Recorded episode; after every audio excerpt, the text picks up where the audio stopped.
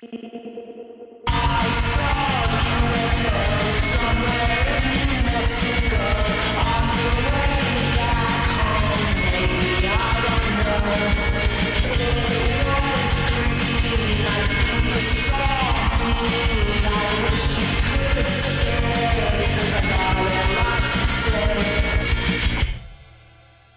Welcome, everyone, to the Our Strange Skies podcast. I am your host, Rob Christofferson, and I'm joined today by one third of Liminal Earth, a frequent contributor on NiteDrift with Jim Perry, which, if you have not listened to Euphomet, you should really go listen to Euphomet because it's a fantastic podcast, which that is a, a, part of. And one of the organizers of the Wednesday UFO Watch, Bex Atwood. Bex, welcome to the podcast. Thanks. I'm happy to be here. I'm so excited to to talk about what we've been looking into here. Yeah, so Wednesdays, you encourage people to go outside and look up into the skies and look for some UFOs and stuff. So how did how did that come together?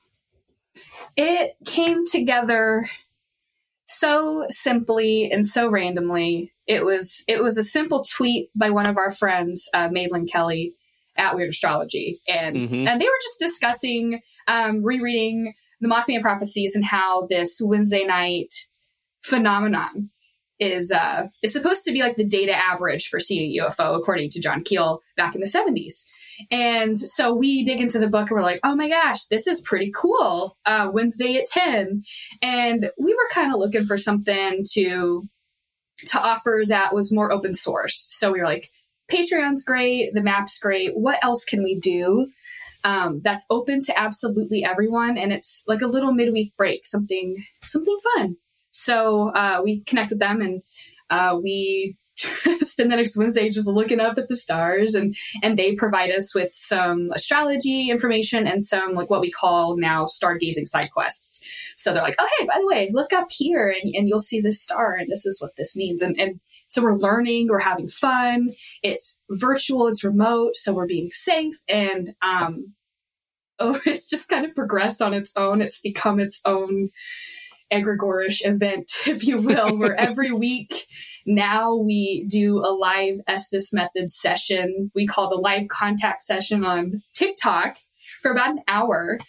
And uh, we just try like divination, we try the Estes method, various means to contact what we refer to as aerial entities. We didn't want to be too exclusive with what we were trying to reach out to. Um, because we know so little. so we're trying to make that open. But then at the same time, um, we're going out at 10 p.m. your local time every single Wednesday. And we have like a hashtag you can report back with. Now we have a website. Um, we've like our recap from last week, what's happening this week. People are making fan art. People are taking really beautiful pictures of their skies. And so we're including all of that for everyone to see. And so I like to think of it as like this spontaneous event that you can do whenever you want. You can do as much or as little as you want. And then eventually we want to include like other people's sky streams. So we have a participant in Australia. Eventually we want to have like something embedded on the website where every hour leading up to that, uh, 10 p.m. Pacific, um, every hour, like Central, Eastern, and what have you, uh, someone else is showing their sky and their WUFO celebrations. So those are the goals. They're lofty, but we're working on it and we've come a long way and it's been so random and somewhat successful, I guess, question mark.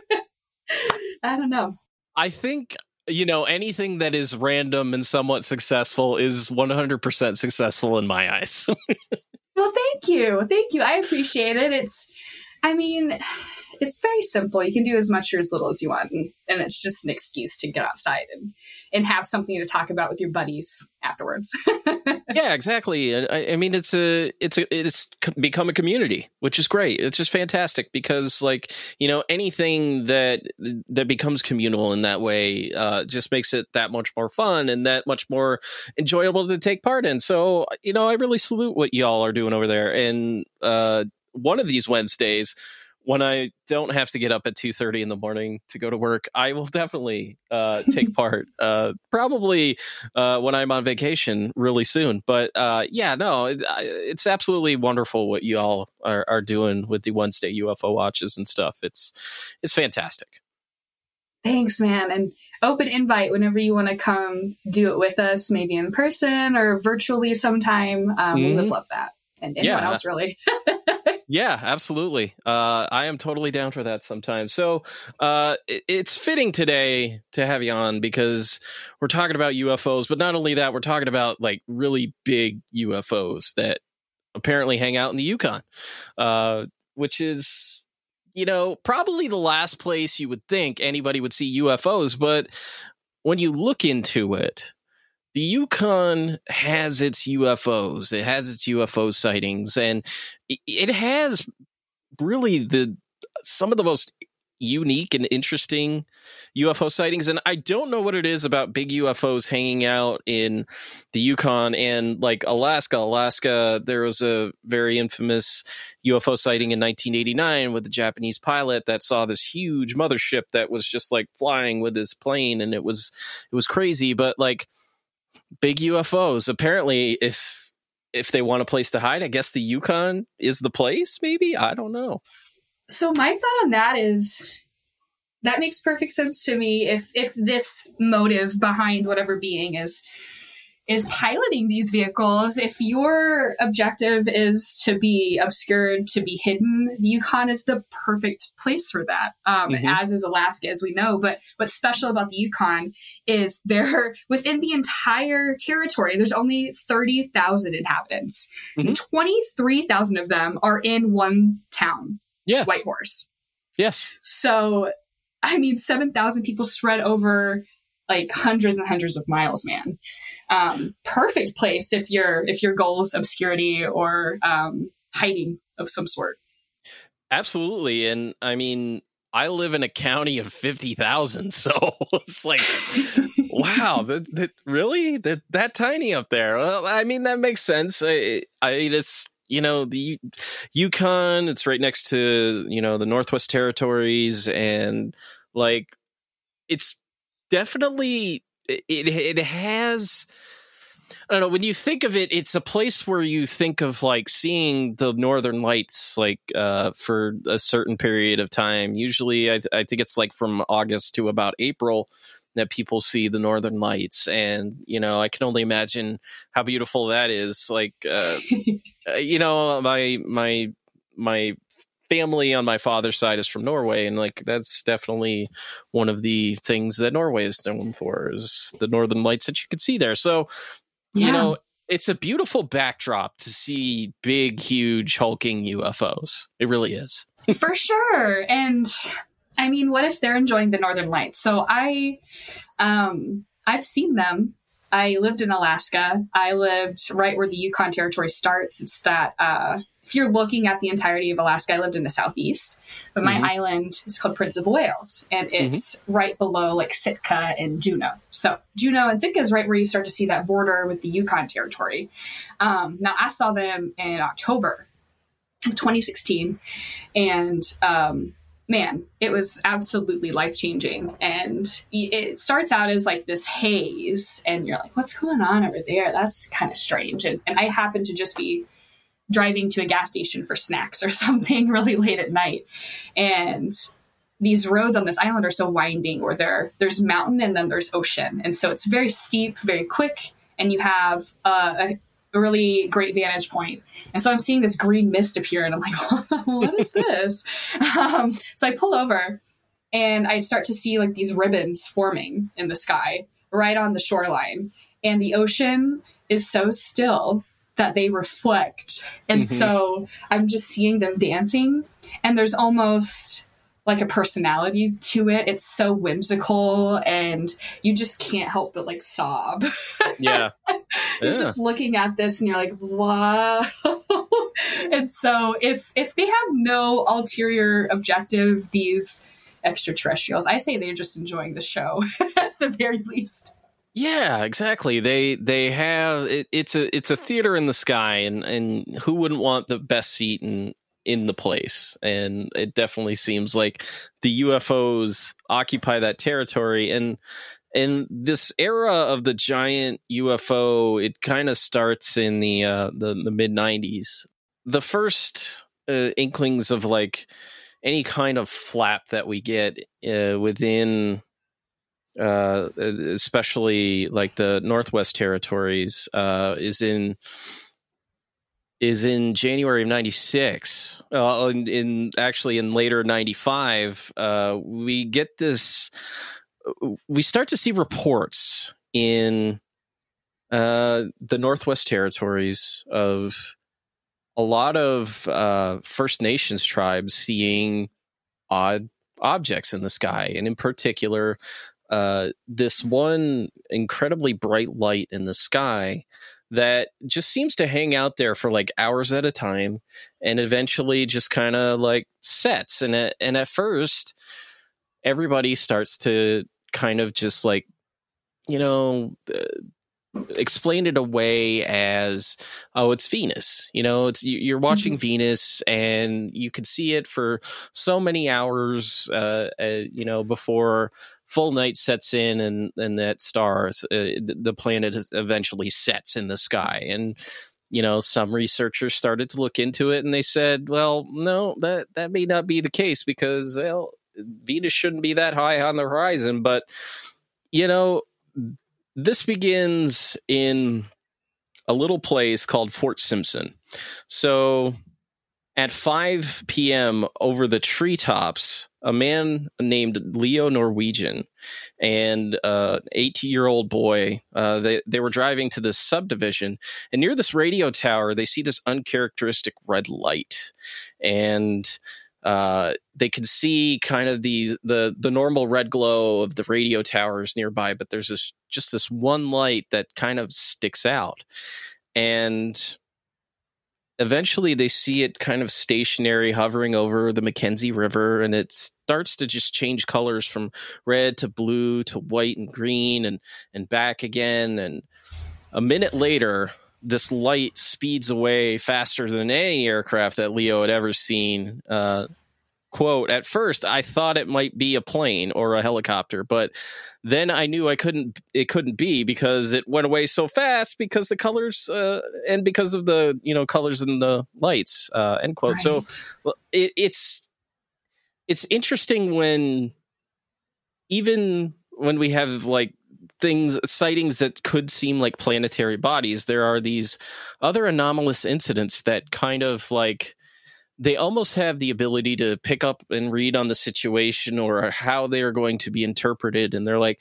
all right well we'll just show up and do what we're going to do. You guys can debate on it for a while i guess. Pretty much. That's so funny that you mentioned that one first.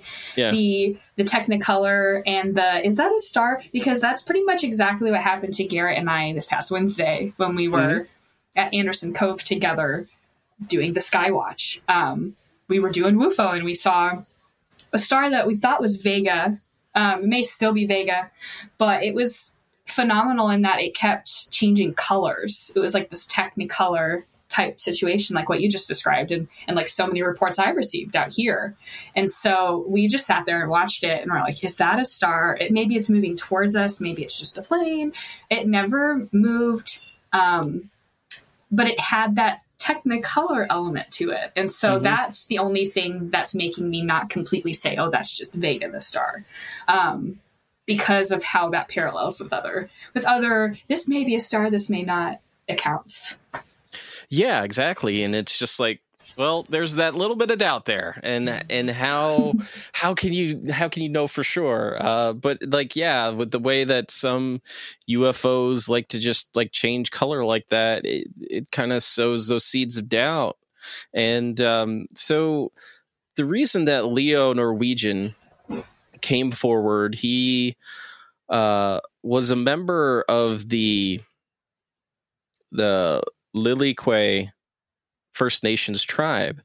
And the reason that he came forward is that there were other people in other parts of the Northwest Territories that were coming forward and talking about their sightings. And um, most uh, notably is the residents of Fort Resolution. And it was on a CBC radio interview for the program, as it happens, that the mayor of Fort Resolution, Ewan Hunter, told of you know this bright stationary light just hanging above the treetops in like the southwestern sky and many of the residents they just like so many of them actually just stepped outside and watched this light just drop lower and lower and lower and lower in the sky until it just was kind of lost to the horizon. And, you know, it was also an object that was just flashing this myriad of different colors. Not only that, it led to the Department of National Defense getting involved and doing their own investigation as to, well, what's this strange thing in the sky? Um, and despite the fact that uh, you know a lot of the, the the investigators that looked into this crate this case i think chris rutkowski who is one of canada's most well-known investigators you know at first he said well it can't be venus because it's too low in the horizon at that particular time of night and then it just kind of seemed to be the consensus that it was venus so like I always find it interesting when it comes to sightings of this nature. Like, essentially, the, you know, these are what we would call in the Hynek scale the nocturnal lights. So you're seeing this nocturnal light, but like even though you have these investigators, they're coming up with these explanations, there's still this little bit of doubt that is left in these accounts w- with these like shifting and conflicting narratives, which I, I always find interesting because you will see it from time to time where it's just oh, it's this thing. Well, no, it's this thing. So, like, I I often like I don't know how to handle that most of the time because it's just like um, I'm getting conflicting view views here in your own writing. How do I handle this? right. well, that's the you know million dollar question.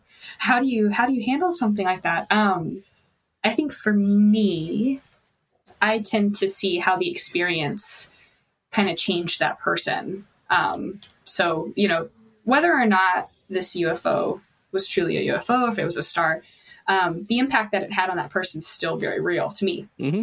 Um, so that's kind of where I go to focus is okay. We we are never really going to 100% have an answer on this. People are gonna always pick between these sides. There's never going to be this like united. Okay, we all agree this is a star. We can move on. Because of that, um, yeah, I just divert my focus to like, okay, well, let's look at the individual witness. Um, how are they feeling? How has their life changed since? Has this been really inspirational for them? Has this been really scary for them? And, and how has their life changed because of it? And because of that life change, doesn't that still make it real? Yeah, absolutely. Like it all kind of boils down to your definition of how reality and how you interpret reality kind of fits into your worldview and how you absorb that into you know ultimately what becomes you know your uh, worldview your beliefs your um, the, the way that you handle yourself. So yeah absolutely. It, it definitely affects people regardless of whether you know it was legitimate or not which is ultimately i think you know one of those less talked about but equally valid elements of the UFO phenomenon is how it seems to be in certain aspects a, a, a vehicle of change and belief in many ways. Yeah, definitely. That's a great way to put that. A vehicle of change. Yeah. a vehicle of change and belief. It, it's it's a tagline. I like uh you know I want if if there is like a flying saucer car lot or something like that. I really want one of their slogans to to be that, you know, a vehicle for change. I want to I want to hear somebody with like a really good salesman pitch do that. Um, yeah, I would attempt, yeah. but I think I'll just make a fool of myself. I'll probably see if I can do it now. a vehicle of change and belief. I think you just sold. I think you just sold at least three UFOs to some aliens. I think. I think. We're... I feel so seen right now because I was literally talking about making like fake paper plate UFOs for like a meditation vehicle. and so, like, I guess I just found my true purpose, which is hawking meditation vehicles that are UFO shaped. Yeah. And presenting them as car sales. yeah. Yeah. You you have found a, a new vocation in life. It's it's fantastic. well, thanks, Rob. like you know, where this podcast is life changing. Uh, at least that's what I've been told. oh my goodness! So where do we go from here, Rob? Um. Well, you know, what we find in in in Fort Resolution here is that a lot of eyewitnesses come forward with a lot of other ancillary UFO incidents. You know, in the span of time where these people are seeing this object, which seems to be uh, viewed over multiple nights, the um, military rules out any kind of planetary body, which is interesting. We don't know of any like radar data. I don't know if there's any like radar stations in the area that would have picked it up. Um, but we uh, we get a lot of different perspectives, uh, including there's a, a, group of Northern Rangers, uh, members of the Canadian Army Reserves that had seen an object and had reported it. Uh, we have uh, other people claiming that they would see these objects, these red objects that would follow them on their snowmobiles and in some some cases would disable them for a period of time before you know they sped away. So um, we, we have the inklings of a, of a flap here but you know later in 1996 U, yukon just becomes this place where over the course of a, uh, a few different months different eyewitnesses come forward with these reports of giant UFOs. Um, before we get into those, um, there's a there's another noteworthy uh, incident that took place in the 1970s, and it's uh, it's the uh, what's called the Tagish Lake incident, and it's located near the southern border of uh, Yukon and British Columbia. And there were two couples boating on Tagish Lake early that morning. It was about 10 a.m. and like the size difference between these two couples' boats was like considerable. One of them, you know, was able to go into you know the deeper parts, while uh, another couple kind of had to hug it close to shore. But for that one couple, uh, and the only eyewitness named in this case was a guy named Jim. Um, as he was driving that boat close to shore, um, he sees these seven luminous objects like right against this like mountain. There's four that are kind of down closer to the the ground and then there are another three that are up toward kind of like the peak of this mountain. But uh, he ends up taking a photograph and he's close enough where he can kind of discern the size of these things. So like uh, in the photograph uh, that'll be posting online with this uh, episode you can see these small yellow dots of light and he was saying he that he was estimating them to be about three to four feet in diameter and they kind of tended to move around slowly in the air and you know, all of these objects, as he watched them, eventually made their way up to the face of this mountain. And, you know, thankfully they were able to take, you know, photos of these objects. He only took one, which is interesting. Kind of surprised he didn't take more. But, you know, they didn't mention seeing anything to the other couple until they got these, you know, photographs developed. Uh, the other, the other um, couple, the only other uh, eyewitness, well, not eyewitness, but the person identified in the other boat is a guy named George. So, you know, Jim has these photos um, copied. He gives some to George.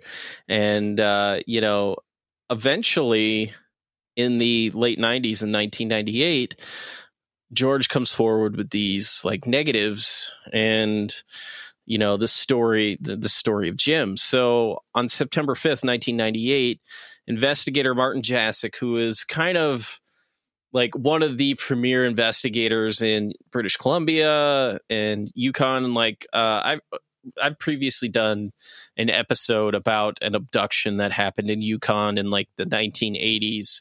That uh, is, is wild. This guy, you know, was basically I think he was four wheeling or snowmobiling or something like that, and he sees this UFO, and, and and it was huge if I remember correctly. It was a huge UFO, and eventually on the road that he's on right to the right of it he sees these like two mantis beings that get up out of the grass and uh, he he has some missing time and, and and stuff so like apparently you know no place is too remote for an abduction to take place yeah apparently. I love the the the giant insect type witness reports like right before something like that too because we have we have a few on the map where they see either a giant giant praying mantis or similar insect and then they'll either have a loss of time or they'll see they'll have like a uh, a really weird out of body experience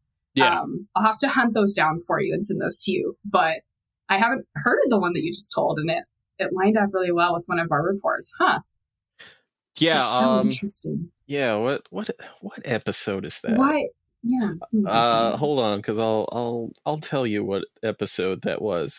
But uh, yeah, I, I covered this with Rich Haddam um, back in I think 2019, 2020, somewhere around there. Um, it is episode 63, the North Canol Road abduction. Uh, and it's like it's kind of just like a, an offbeat story that Martin Jasek had collected, and uh, he event. I it might even be on UFOBC.com. Which, folks, if you, I'm going to put a link in the show notes. You need to go to it because it is. It, it is, you know, remained in its 90s glory all these years. It's so beautiful to look at so true. And it's a wealth of knowledge. Like you you click the yukon tab and you're scrolling for a while. You mm-hmm. don't realize until it's all there on one page just how many encounters yeah. there are in this region. Yes there are numerous encounters uh, in yukon. And uh, interestingly enough so martin jasek he learns about this sighting. He gets a hold of the photograph he mounts an expedition and he goes on to Tagish Lake and he finds the spot. He photographs it exactly the way that they had photographed it. Um, he had done an analysis uh, of the photos himself. He kind of had um, he had a background in photography, so he had kind of the fundamentals to do it.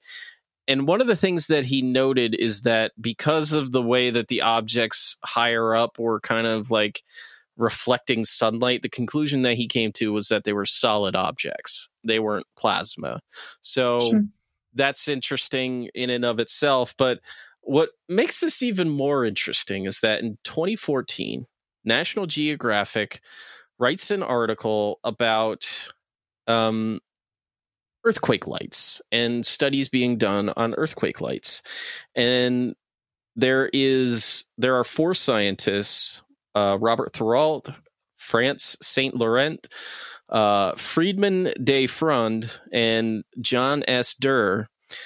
They had written this paper and they had concluded that because of the electrical properties of some rocks in specific settings, that they created orbs of light following seismic activity that could last up to several minutes. So um, you know, the article name checks Jim in this. His name is Jim Conacher. He, at the time uh, that he took the photographs, he was a Canadian, you know, government agricultural inspector. So, you know, he had a pretty prominent job. So I can kind of see why he would want to remain anonymous at the time. Um, they dated the photograph to July 1st, 1973. And what they noted was that there was a, an earthquake that had occurred nearby that measured measured uh, 6.7 on the Richter scale. So they came to the conclusion that well this is caused by earthquakes you know mm-hmm. earthquake mm-hmm. lights this is the explanation it's an interesting explanation it may it may jive but it, it's kind of unclear because it's like, well, how instantaneous are earthquake lights? Do they happen instantaneous? Do they take a while to, you know, kind of uh, come to the forefront? It, it's not exactly clear, but it's an interesting sighting with some interesting photographs that they're fun to look at. It's beautiful picture of a mountain with some weird orbs of light in front of it. yeah, I'm looking at it right now. I would love some like reference photos if they have confirmed earthquake lights activity. I would love to compare the two because um, I too have a background in photography, about eight years on my belt. So I'm looking here at the photograph, and all I can really tell, you know, it's obviously an older photograph, and I can see other areas of light that are not numbered, um, and, and they're different from the orbs in, in both color and shape. Mm-hmm. But the orbs highlighted here with numbers um, are blurred; they're not um, in focus. So right. that tells me like one of two things: either they were in motion when this took place, um, or they had to have appeared after the shutter was already set. So, especially with a 35 millimeter camera, um, you have to 100% have your subject in focus. Um, with these cameras, you click your shutter, you click your shutter, and um, if anything moves in between that, it's going to be blurred just like this. And so, mm-hmm. um, but it maintains a circular shape.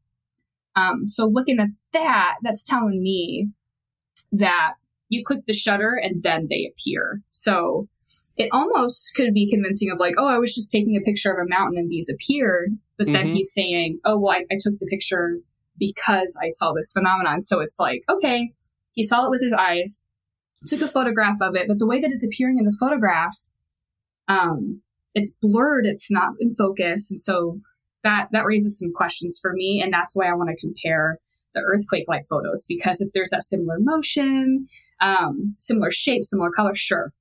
Um, but there's just something odd about the way that these look and they're not in focus at all. Um, right. This is like a probably 200 film, um, so it can handle sunlight. Um, everything's in focus. It's a little dark in the corner, but um, for these lights to just randomly appear and be out of focus is is interesting to me. right, and and that would also lend credence to the testimony, which um, you know the fact that they did only take one picture of it of yeah. of it and the fact that he didn't talk about it until he got it developed. So it kind of makes sense you know? Definitely. I'm i'm just zooming in and out in and out over and over again because i keep finding other little other little anomalies but it's hard with that 35 millimeter to really we get so much detail now it's hard to look back at these photographs and be like wait what is that? Oh that's that might just be the film but the lights stick out. They sure do. Absolutely. Look, we got we got the photographic experts here, folks. We've got it on lock. We de- we were, we're debunking things here. oh, are we? maybe, maybe, maybe. I'm, uh, I yeah, I think that they're definitely anomalous. That's what I'll I'll land on. I think they're definitely interesting. I just want to see earthquake like photos now if they even exist or right. If that's like, you know, if that exists, but there's no photo documentation of it, but we have like apparent photo documentation of UFOs. That's interesting to me. like, right. Where are right. these earthquake light photos you speak of? I need to see those. Yes, absolutely.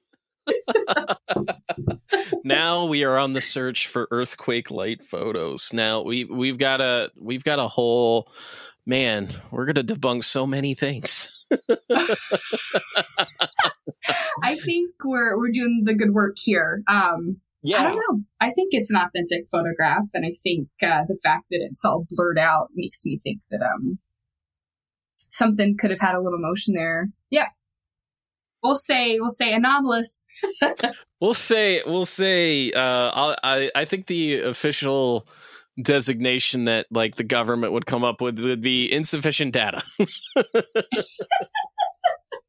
Man, if only it were that easy for everything. Right. right. Like, you know, if you want to explain it away, insufficient data is is your explanation. I guess my question is just is that an option on my taxes? I I think it should be, quite frankly. IRS, get back to us. Uh insufficient data? Is that is that cool? We cool? We cool? We cool? Yeah. the UFO sightings in the Yukon, uh, again, they're unique for their size in this instance, and and you know we kind of have like four reports here, including the North Canol Road one, because I'm pretty sure if I remember correctly, I'm just going off the top of my head, the UFO that this guy saw was absolutely ginormous. Like he, you know, he saw it in broad daylight, and it just took up a lot of space in the sky, but in 1996 we have a couple of different sightings.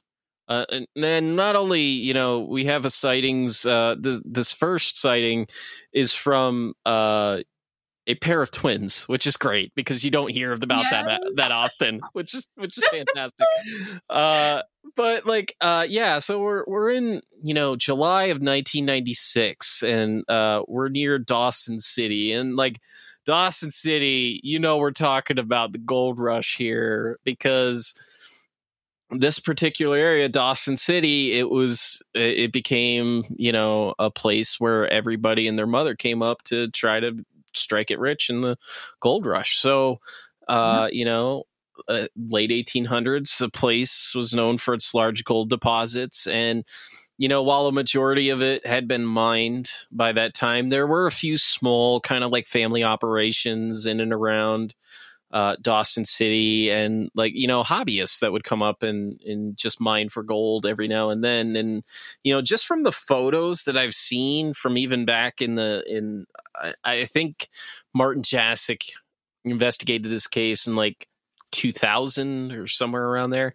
Like, the photos of Dawson City the buildings are slightly updated, but it still has that like old west kind of like main street vibe. So I dig that they have maintained that for the tourists. Uh, it definitely makes me want to go pay a visit. But uh, the main witnesses in this case are identical twins, Sarah Baker and Sue Malcolm, and they own a restaurant in Dawson City and they were kind of drawn to the lifestyle that Dawson offered, uh, taking to the gold trade as a hobby in their free time.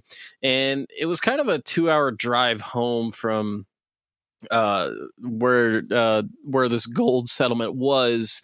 Uh, they lived on the Indian River, and it was near uh, midnight by the time that they kind of pulled into a service station after uh, checking out their their claim. And this is the time of year where it doesn't get dark out.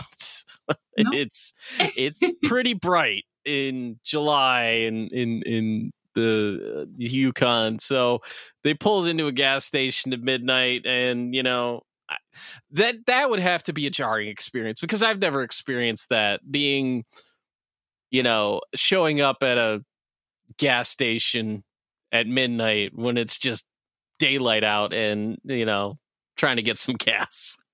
It's odd. I'll tell you, I've experienced it and um, it takes a lot of getting used to. I think what was harder for me, it wasn't so much the daylight, but it was the dark winters where we only get maybe three hours, four hours of sunlight in a day. Um, and then as you go north, especially in the Yukon region, it's even less. Um, it's very disorienting and you need to like take a lot of vitamin D or you just get really weirded out. you just get real real internal and, and it's not good. So um yeah, it's it's a very interesting um naturally occurring anomaly, right? You're like it affects your body weird and yep. and it makes your mind go to weird places. It's uh yeah, interesting place if you are an extraterrestrial wanting to confuse some people and wanting to uh to do something that people wouldn't believe anyways. Absolutely. Absolutely. Perfect place to weird some people out. I mean, uh it's it's difficult as it is adjusting to the winter here in northern New York. So I don't even want to try and, and, and adjust to whatever is going on up there ever. It, I don't think I'd handle it well. I could barely handle a New York winter as it is. Yeah, right. So what's interesting is um, my dad and my grandfather actually uh, had some claims up in the Yukon when I was a kid. Um, and my dad has about nine claims now on, on the island I uh, brought up. Uh, he still lives there. Um, so I grew up gold panning. I grew up like loving the claims and everything. But it, it's weird out there. Like it's when you're just gold panning all day long and you're you're neck deep in quartz and you're trying to find that little bit of gold in the middle. Um, that also messes with your head. And there's been some instances where we've ran into like a little bit of uranium. Oh, um, so yeah. there's a lot at play here, geologically speaking, too. Not to, I'm definitely not one to debunk. I'm not one to not. I, I love to believe people and to be that, that open ear. So I, I 100% believe these twins, but I have been there and I know just how strange this place is. And so on one end, I'm like, yeah, there's there's a little bit of uranium in the ground, and there's a lot of quartz. Um, so the electromagnetic uh, fields are all bizarre out there as well. Um, if you remember from like the Hellier research, they talk about the three main areas with the highest quartz deposits in the United States and um, North America, I would say. So it's uh, that Kentucky region, that part of Arizona, Sedona, and then southeastern Alaska. Um, and then kind of where southeastern Alaska is, is where that border with the Yukon starts. And so that quartz may have something to do with all of this as well. Um, so if I were an extraterrestrial trying to hide out, this is like the perfect storm, right? Like you, you already have these like electromagnetic interferences. You have potentially uranium exposure. You have, you know, 30 days a night. Yeah. all of this together. If I were an extraterrestrial, want to be undetected, I'd be like, this is perfect. If anyone says anything, no one's going to believe them anyways. And that is kind of the message I get with a lot of these in Mm. more remote areas. No one's going to believe you anyways because this, this, and this is also going on. So the UFOs have it planned out. Look, they understand human psychology better than anybody, I think, at this point. They know, oh, you've been out you've been out in the gold fields. I know. I know where your mind's been. You're all crazy. You didn't see anything. and you're greedy too. Yes. Get go. Yeah. No, joke. But yeah, like I'm giving the humans a lot of credit right here. They're so interested in us. They know all about our psychology. oh yeah. Oh yeah. We're so That's interesting to them. Yeah. So what what's going on with these twins here? They got so they got this restaurant. They're they're driving two hours to get home. That's that's a lot. It is. Uh, you know, they fill up and, and they leave. Uh, and and it's about you know about an hour and 20 minutes still on their journey. So they were on hunker hill road ascending a steep hill toward king solomon dome which uh, it's it's a very scenic view um, that you get from uh, king solomon dome. And uh, suspended in the air as they were uh, you know approaching this is this giant cigar shaped object with these long rows of re- rectangular windows on them. And like it's just hanging there. And like this thing is just absolutely gigantic. And Sue actually looked down at her watch and she noticed that it stopped at about 1:50 a.m. Uh, you know, but they continued on through the bright night and descending into the Indian River Valley, more detail came into view of this object just occupying the space directly in front of them. They noted that at one end of this object, what they called the quote unquote front end, were the, uh, like smaller objects kind of buzzing around the front of it, going in and out. She um, they both kind of like counted like 12 or 13 of these smaller objects going in and out of this cigar. And they continued down into uh, Quartz Creek Valley. So we got some Uh-oh. quartz here. Sure we do. Of course. Yep. Yeah, of course. Uh, they kind of lost sight of the object briefly before catching up with it again. And by this time, all of the smaller objects had, quote, tucked themselves away. I love that. You know, I love describing UFOs as tucking themselves away. It makes them makes the little lights seem like little babies. Mhm. Little babies. tucking, tucking yourself away in your mother's ship. You're so cute. Babies were let outside to play for a little bit, but it was time to go inside, time for nap time. The dinner bell is a ringing. Yep. It absolutely is. So this this this craft literally settles over top of their gold claim. That's what they that's what they say, which is uh, by this point, like you know, miles away from where they had been. They they see this UFO just hovering over their gold, and I would be so pissed off right now. Be like, you ain't, don't even touch my gold, sir. Mm-hmm. You got you got a whole paper with your name on it and everything. Yeah. yeah, I just do this in my hobby. You're just coming in and you're gonna like ruin me in seconds. I don't think so, sir. Please take Mhm. your UFO away from my gold claim. And this object as as they're getting closer to home, it starts to disappear behind this mountain called Haystack Mountain. And what's interesting is like when you look at the uh, photograph kind of reproductions that they make, this object just looks like it's sticking out of the mountain, and you can kind of see it slowly over time descending behind it.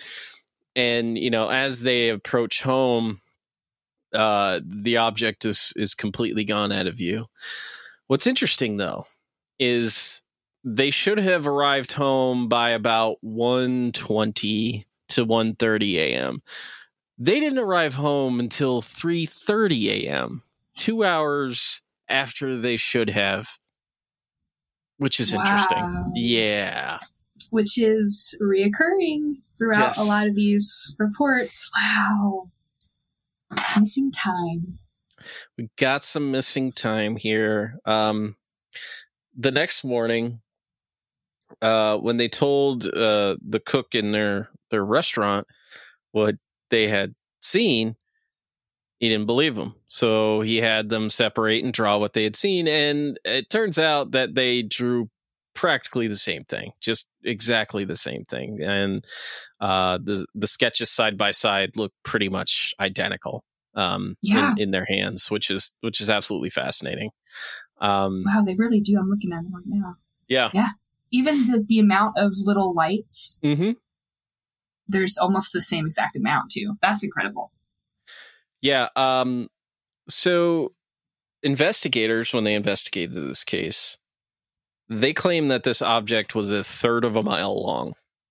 That's how big it Oh was. my god. it was just absolutely huge. But the object we're going to be talking about now was bigger than that. So much bigger. yes. Yes. Uh, so, you know, we shoot to uh, five months later in December of 1996. 22 eyewitnesses along a 134 mile stretch of the Klondike Highway witnessed a gigantic UFO, like just absolutely massive. And because it was so big, they were able to triangulate this through triangulation they were able to figure out how big it was just by you know like taking on plotting all the points on a map and and and just like really you know putting pen to paper. But the witnesses um around fox lake carmacks and pelly crossing all saw the you know they reported their cases anonymously and and like in the report and the way that they talk to talk about them they'll call them like Fox One, Fox Two, and Fox Three for the Fox Lake sightings, and Pell for the Pelly Crossing ones, and and like Carr for the Carmack ones. So, um, the first two witnesses were driving from Whitehorse to Carmacks in two separate vehicles, and they were driving northbound near Fox Lake. And the pair of motorists just kind of slammed on their brakes as a large aerial object, wider than uh, Fox Lake itself just started to drift across the river very, very, very slowly.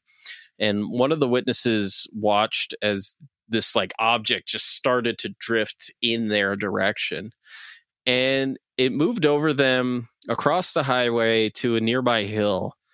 And this was around 8:30 p.m. And whatever this object was, it was solid, it was smooth, and it was projecting bright lights all around it. And just then, two other motorists behind them, who were headed northbound on the Klondike Highway, uh, observed just several, what they saw at first, and in their sketches, they saw several rows of lights um, and this, like, you know, darkness behind it. Uh, it, looks very eerie in the sketch because it's just like several rows of rectangular lights and uh, darkness. Uh, it's very eerie looking, but their thoughts drifted at first to like a very large truck. Which, like, I I get it, but like, maybe I, I, like I I need to take into consideration here. I Like, I don't know what how, if the moon was out or if you know it. At times, it was full. yeah, like there's no we obviously we're not in a streetlights kind of situation here so Oh, no. uh the lo- the light that you're seeing is either coming from the UFO or it's coming from some car headlights but like I can only imagine just how eerie it would be just to see that. It's just like, what is this? Oh, cool. It's a big ass truck. Hopefully, it doesn't hit us. Hopefully, we are not in the path. And that's like the better option of the two, right? Because Yeah. all that you have really left is, oh, it's this oh huge, huge uh, spacecraft of sorts, and it's larger than the lake. So how do you how do you process that? I would rather be like, oh, it's just it's a really big truck somehow over the lake. Yep. Mhm. yeah, totally.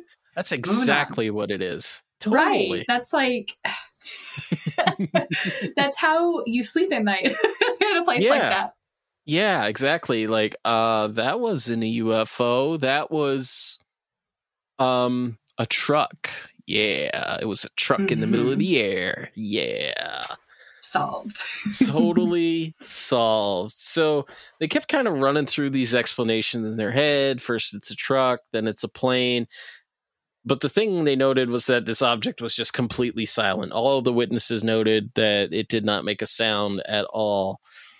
And the second pair of eyewitnesses stopped uh, briefly and talked with the first pair of eyewitnesses. Uh, those first pair of eyewitnesses were uh, m- known as Fox Two and Fox Three, and the other ones that that stopped after were Fox Four and Fox Five. But uh, shortly after stopping at a lodge, um, Fox Four proclaimed to the owner of this lodge that uh, he needed some coffee. He was a bit shaken, and that's when the owner, Steve Watson, said, "Oh, you must have seen what Fox One saw." so about a half hour earlier, at 8 p.m., Fox One was driving along Fox Lake, where they they noticed lights in the distance, and you know, dismissing it up front as they drew closer, this curved surface became visible, illuminated by a series of lights. And after losing sight of it briefly, their eyes caught sight of rectangular lights dipping behind a hill to the east. This uh, witness was enraptured by the object, pulling over to get a better view, though no additional view came. A sixth eyewitness later came forward claiming to have seen the object casting light on her dashboard. She leaned forward, looking through the windshield in the sky, and she observed just a series of multicolored lights. So uh, it's not.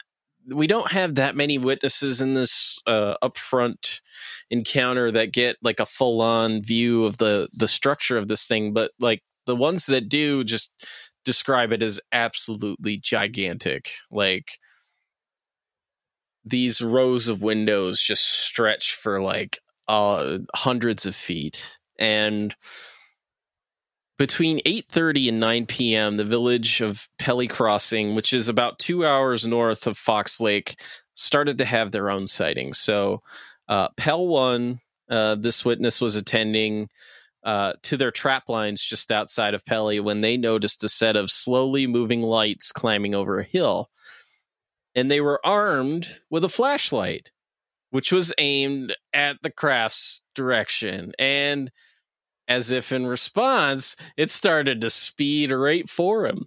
So that's that, that, that. Be mindful of your flashlights if you see a UFO, people. That's all I'm going to say. Mhm. Just be mindful. You're, you're going to attract them. So, uh, seeing that this UFO was starting to come towards him, he just immediately cupped the flashlight in his hand, and the UFO responded by slowly drifting away like a little lost puppy, like denied the affection that it so desperately wanted. Pretty much. yeah. Yeah. I thought I love that because I, if I were in that situation, I would have been like, "Oh, now I'm gonna uncup it. Yeah. Oh, you're coming back. Now I'm gonna it like back and forth just to, to test it, you know." Um, Yeah. but I don't know if he might have observed this this giant UFO to be like a puppy uh, crawling away. I feel like he was probably really glad that worked. Probably. Like, "Oh, okay. But but what if this is like the UFO version of Clifford the Big Red Dog? I mean, Oh, yeah. you know, like I I I'm gonna think about that all night, and I hope my dreams are filled with UFOs that are like Clifford the Big Red Dog. It's reminding me of the jellyfish in SpongeBob yes. when they came over and had the dance party and they were all Technicolor and they and then they they would get mad and start swarming. Um, I kind of picture this UFO as that giant queen jellyfish that hovers over, just zap. um, it's like very serene, very very calm and collected, but then will also lash out. Um, Oh, yeah. has a size that is threatening. yes. Um that that is definitely that situation here. Uh I think there's that is yeah, that's that's definitely what actually you know what's interesting. Uh let me see if I can uh appropriately google this. There was a sighting in the 70s in Russia of a UFO that looked like a jellyfish or a, or an octopus or something like that. Uh Oh. Google Russian jellyfish UFO and then click on the images, and there were images captured of this thing, and and you'll see that uh, it it definitely it, it it's interesting looking. Oh wow. Yeah. How odd. Mm-hmm. How odd. That reminds me of a really local one. Um here uh it's really actually the first true report of the Men in Black as well. Um, and this crash happened prior to Roswell. It was two months, two, three weeks, three weeks prior, uh, June 21st. And it's the Maury Island incident. And Right. and what reminded me of that, based off of this black and white image, is the slag that was spewing out of the bottom. If you were to take a slow exposure photograph of that from the shore, it would look like a jellyfish. yeah. There we so go. So maybe this UFO is spewing slag as well. Whatever Maybe slag it is. may be. uh, although you know, in this case, it it is not a pleasant looking donut in the sky. Like I want more pleasant donuts in the sky for me to look at. Please. Happy donuts. What I do like though, uh, especially about the cases we're talking about here in the Yukon, um, I especially love Fox One's thought behind um, the UFOs. Um, not necessarily the thought actually, but how they re- how re- report feeling. So they're saying like at this point they got an exhilarated feeling when Mhm. they were anticipating like looking around trying to see if they could see it again um, they were exhilarated so it's really good um, to hear someone like not be terrified like Yeah. they're like oh what is that and and uh, you know looked around for it and, and got another glimpse um, Yeah. and i know you know in paranormal situations i felt that way where i'm like oh something just happened wait what, can can you come back come back Right. and it doesn't. So I'm like, F1, you you got it, Fox One. Yeah. so there's this interesting parallel to um, the Hudson Valley UFO wave in the 1980s, in which there were witnesses that reported that they would watch these boomerang shaped UFOs. And when some of them saw it started to move away, they would kind of project this thought into their head and say, No, please come back. And then the UFO would come back. And then they would get scared and then the UFO would run away. Oh, that's true. Wow. Yep. that's awesome. Yep. So after Pell 1's sighting here, two additional eyewitnesses, Pell 2 and Pell 3, were traveling northbound just south of town when they too saw these huge row of lights in the sky. And that's the thing is like most of these witnesses, they just describe these rows of rectangular lights over and over again. And they stopped near a gravel pit to look at this object. And uh, as it passed in the sky, it literally passed over the Big Dipper in the sky. It actually blotted it out. That's that it, that's how big it was. It took up a reasonable space in the sky.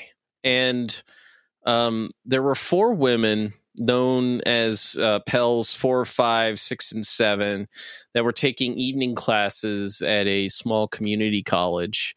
And when they kind of just stepped outside for a break for a second, and from a one story deck, they too observed a large row of lights traveling slowly towards them.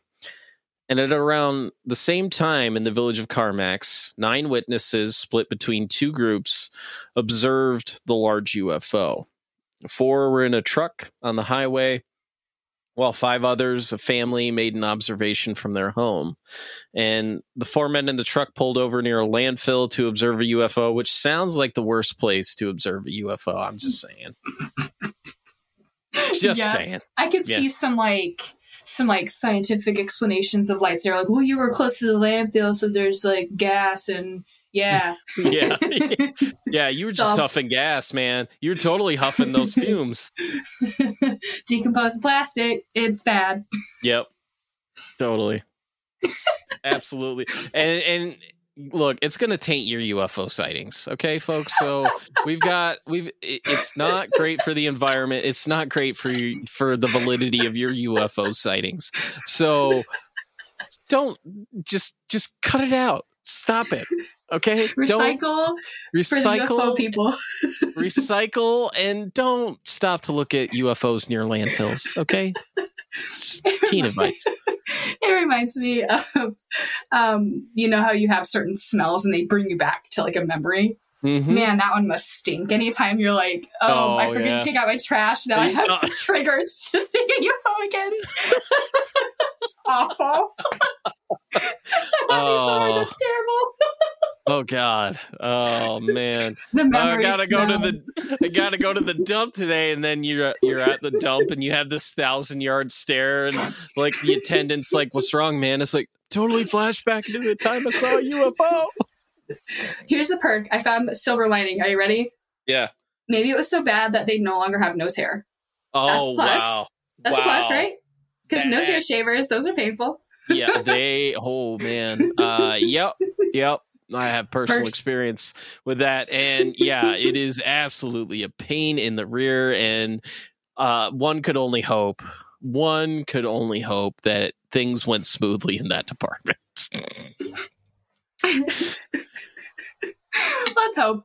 Yeah, let's hope. Uh, so uh, the, specific date of the sighting is December 11th, and it's interesting to note that the uh, the witnesses, uh, uh the family, uh, they had like three children, and um, you know they saw this object kind of disappear. What's interesting is is like these are the folks that see this object last. And they describe it disappearing behind kind of like an invisible wall, is the way that they say it. So it just kind of like disappears into midair and stuff. Yeah. And one of the kids says that they believe that it was Santa Claus. It was like two weeks before Christmas, so like yeah. one could hope, right? Especially up there. yeah, yeah, exactly two weeks before Christmas. So investigators were able to estimate the size of this object by triangulating it from all of the eyewitness accounts, determining it to be about half a mile long. Yeah, they said what is it? Um it could be as small as a half a mile and as large as 1.3. Yeah. Yeah. This what? Is, so That's this like a tornado. Is, yeah. Yeah, and and like the artwork that I don't even know who cre- who created the artwork for this sighting like uh it's um it's kind of like um it's uh, it's like black and white but like the ufo sticks out because there's like you know different colored lights on it and stuff like that but it's like mm-hmm. absolutely beautiful to look at. Um if you find yourself googling like you know fox lake ufo you'll you'll find pictures of this uh, artwork. It's just absolutely stunning. And um what's interesting here is that a year after martin Jasek published his work on this case he received a letter from a woman who saw a gigantic UFO in the, in the Yukon in the 1980s. Uh, she was a special liaison who traveled between Alaska and Yukon. And in October of 1985, uh, her name was Cindy. She attested to seeing this gigantic UFO near Tagish Loop, which is not far from Tagish Lake. So uh, she exited the car briefly, but didn't remember doing so when she climbed back in, which is not something you want to find yourself doing, especially if you're going to operate a motor vehicle. It's not Oh, very dear. good, UFOs. Stop messing with people's minds while they're on the road. Dang it. It's a bit much. Especially out there. Whew. Yeah. You're trying to avoid elk. You're trying to like not hit wildlife on your way home. You got your brights on. You're just you're just trying to get home. Yeah. Just trying to get home, man. The, the don't don't don't mess with people's minds. And uh by the time that uh this woman climbed back into her um car, she saw you know, she remembers seeing this UFO hovering 30 feet off the ground, about 100 feet ahead of her. And she noted that when she got home, she was missing about three hours worth of time. So, you know, Wow. eh, like why? Just, just like take it, take it easy. Don't, don't like. I can only imagine how jarring that is when you're out driving. You want to get home. You you see a big UFO and boop, missing time. That's a problem. That that's a problem. Yeah, yeah. It's it's it's a problem, but it's one of the most compelling parts of these cases, to be honest. Mhm. It really is. It really is. Like, what happened to you in those three hours? Right, right. And, you know, the ones especially that get me are like when they are driving and then, oh, the next thing they remember is like being in bed or like being in their living room. It's like, how did you get home? All of this and that. Um, that's really compelling to me. Yeah. Like, how did I get here? Why are my pajamas on inside out? Why are the covers tucked so tightly? I how did that happen? I don't know. Like, I, think my favorite thing about aliens is how much they fuck up because they fuck up a lot. like they it, just seems like half the time they don't know where to bring people back they don't know how bed sheets work aliens don't know how bed sheets work i mean Are they pro or con uh, top sheet? I, y- Do you they know, know what top sheet is? i like no i could tell you no because half the time i read accounts of people being in tu- tucked into bed so tightly that they didn't know how it happened because they lived alone and it's just like aliens Oh, what are you doing there was one account that i read in which the blankets were placed on the woman's face and i'm like what is come on There's a. it's like me as a kid holding my hamster a little too tight. I love you so much. Right. Take care. right like like come on. We have phones. We take pictures when we're not sure how things are supposed to go back the way that they were supposed to. You couldn't do that. Seriously? Well, I'm watching a show right now that's from like the alien's perspective. It's called Resident Alien, and it's Yeah, that's crashes. great. Yeah, yeah. And so he Googles like any sort of like sexually obscene thing that he doesn't know, and Yeah. it, it, always ends up being something like that because it's funny, right, to us Yeah. viewers. But um, you know, watching him Google all of these things, I'm like, but really though, why don't they just Google it? right yeah I Um, do. uh there's a uh if you like that show there's a there's a great book uh it's a short little novella. It's called no word from gurb. It's by eduardo mendoza uh garriga. And it's literally about these two aliens that land in in barcelona spain. And one of them decides that they're going to go out and they're going to try and learn as much about um, earth life as possible. Um, the alien disguises himself to look like Madonna and then disappears. And the other one has to basically go find him. That's fantastic. I'm doing it. I'm reading it. That sounds fantastic. It's a it's a great book. It's a fantastic book. Uh, I highly recommend it to everybody.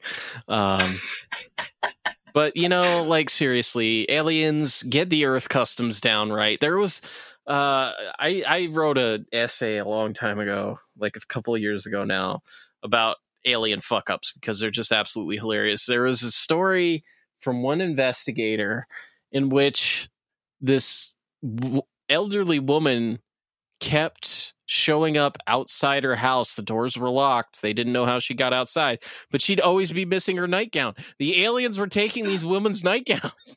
you know, like, come on. What oh the hell? my goodness. they need their nightgowns. That's funny.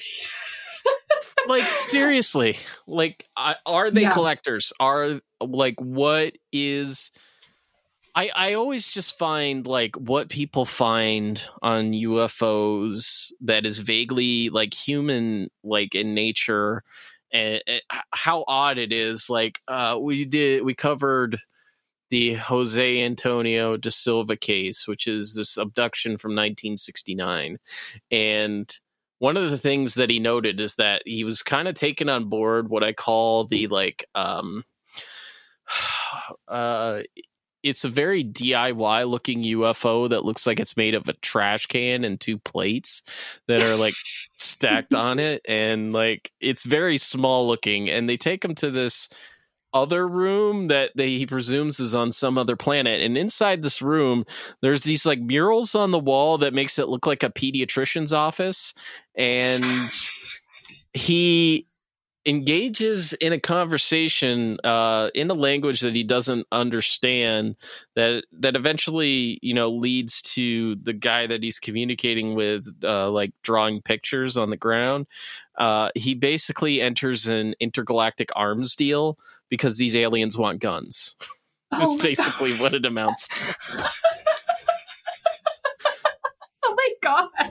And and rightfully so jose antonio da silva was very uh you know uh conflicted about this because he did not want to betray not only his country but earth Right. Well, I mean, my mind goes to like, why would they need those? Aren't they like a lot better than us? Why would they need our equipment? i'm wondering if they're like collector's items because like wow sure. you, oh, you've, right. you've got the, souvenirs. this, this is so damn primitive but like i want some souvenirs. Like and there Oh are my a lot right. of people here that want souvenirs. I'm going to need you to come to my planet for three years so that we can do an exchange program with one of our people that can live on your planet for a period of time and Mhm. not only that, we can exchange arms. I'm not sure what we'll give you, but you know, no, absolutely nothing. It just seemed like a bad deal. And uh, the aliens did try to come back for him, and uh, he he described how um, he heard something outside late one night. He opened the door. He sees these aliens. He just closes the door, goes back inside, locks it. He's like, um, no, I'm done. when the phenomenon caused, just hang up. Just yeah, just Don't like answer no, the phone. Just hang up. No, just just that's close so funny. um l- look if you're scared i give you permission close the door Mhm. on the phenomenon like close it on their face just do it Yep. You It's can totally do it. fine. Mhm. It's fine. You can engage. You cannot engage. It makes me think like that going these extraterrestrials going to these certain stops is like us going to like a Route 66 gas station. Oh, Yeah. honey, look at this postcard. Look at these magnets. You know of of these states. This is so cool. And I think this is the extraterrestrial equivalent. Oh, let's go to this guy who's got some uh, some guns. You say? Mm. I Oh, think wow. uh, I think our our neighbor will like this. we could use some of those yeah like i here you know what let me draw it's the last McDonald's item. oh my god yeah toy you're trying to collect. right like uh, look we're gonna need you to secure us one of those uh, peanuts happy meal toys from the 1990s we're gonna need you to get it off of ebay for us in exchange we won't take you to our planet In exchange, we'll wake you up at night yes and you'll be fed up with us. you'll literally close the door in our face and you know what we will not try to break into your home we'll just keep coming back until you get us that peanuts toy that we want so desperately I think this explains the beanie baby phenomenon. Just Yeah. saying. totally totally does I, Solves.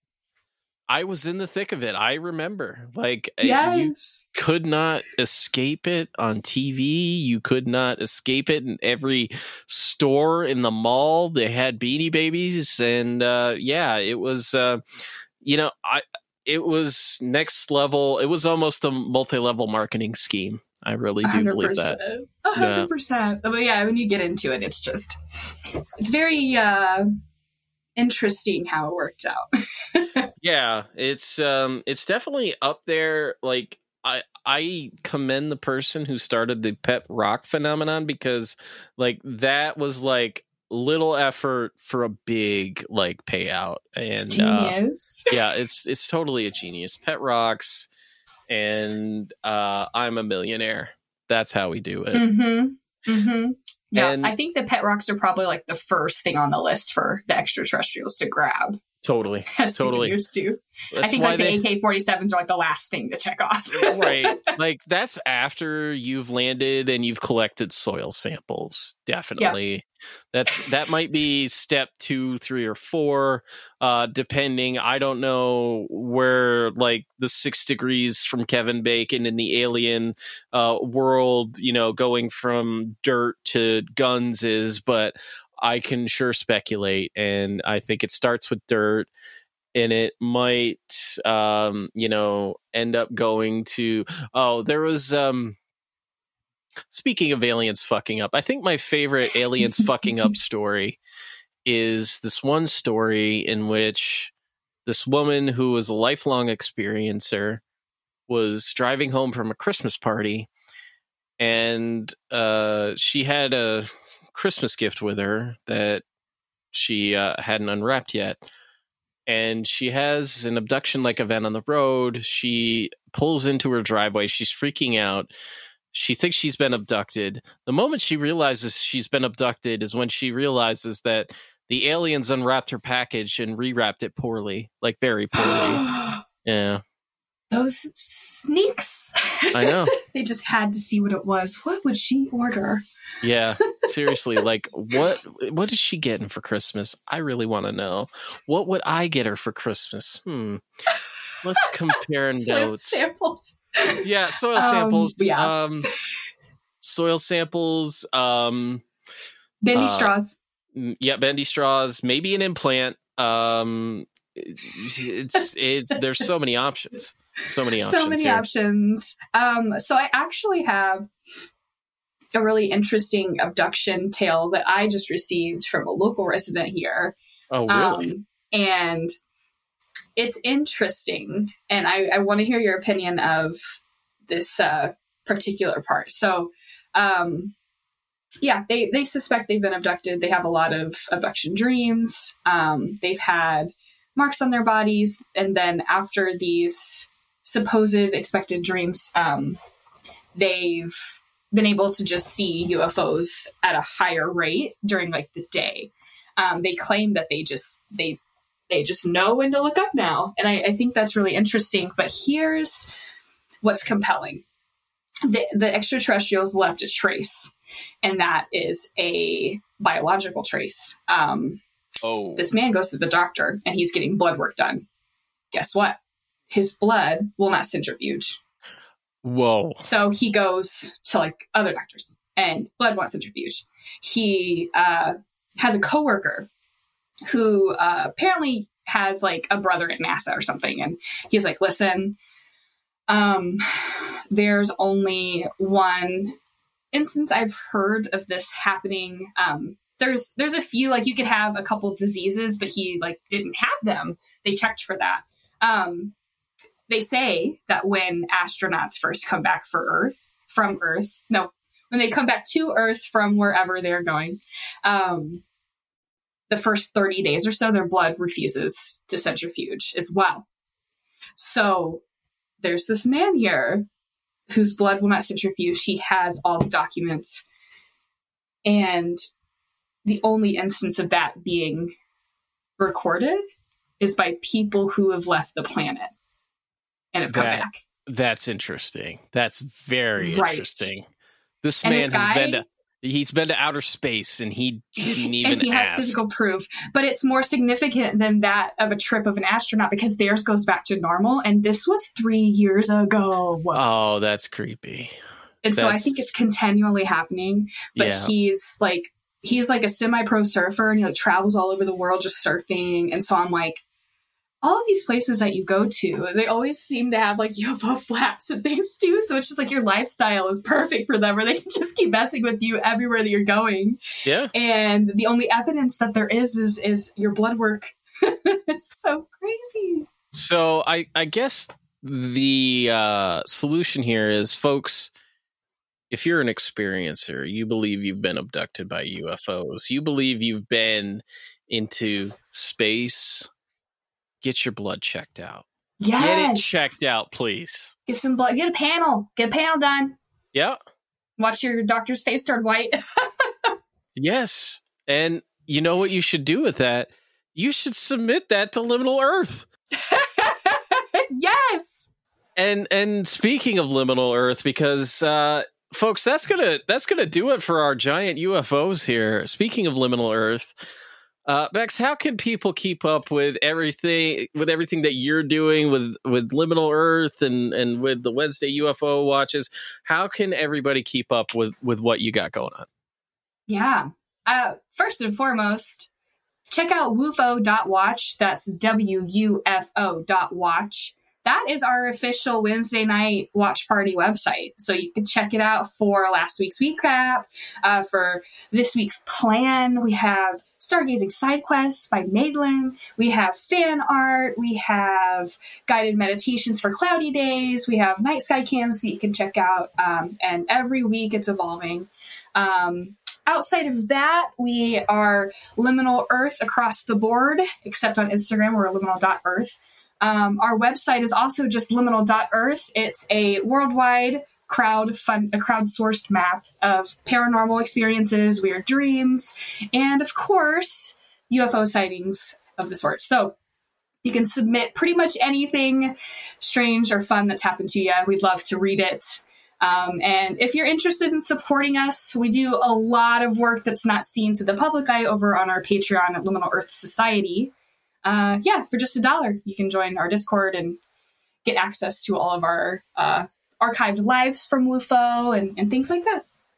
Yeah, that Discord is lit. I am there, and it, it is fun. It's it's lively. It's a fantastic conversation happening We try. all the time. Yes, it, is- it is wonderful. Uh, thank you so much for joining me uh, on this episode. It's just absolutely fantastic. Just absolutely wonderful. It's great to it's great to laugh about this stuff and and talk about buck wild UFO cases. So thank you, Bex, for joining me on this episode. Uh, as for the Our Strange Skies podcast, you can find us on most podcasting apps.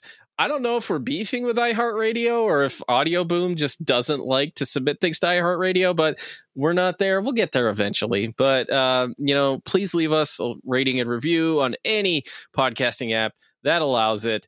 Uh, tell your friends about us because I'm amazing, you're amazing, and you want your friends to be exposed to amazing things. That's just that's just how it happens. I mean, you can expose them to things like Liminal Earth, and and and we're all amazing here. And uh, if you want to support us monetarily, head on over patreon.com slash your ufo guy for three dollars a month. You get early access to episodes like this as well as bonus episodes. The bonus episodes are wild. Uh, i just did a bonus episode about this guy's abduction experiences in the 1980s with mantis like beings and like the one sketch that somebody did of this mantis being looks like it's getting down to cotton eye joe. So if you are interested in that head on over patreon.com slash your ufo guy where you can find more uh, info about that special thanks to floats for the use of their song ufo as the theme song for this podcast. Special thanks to Megan Lagerberg for our fantastic logo and to the great Desdemona for our t shirt designs. And finally, don't forget to look up because you never know what you'll find in our strange skies or over the Klondike Highway.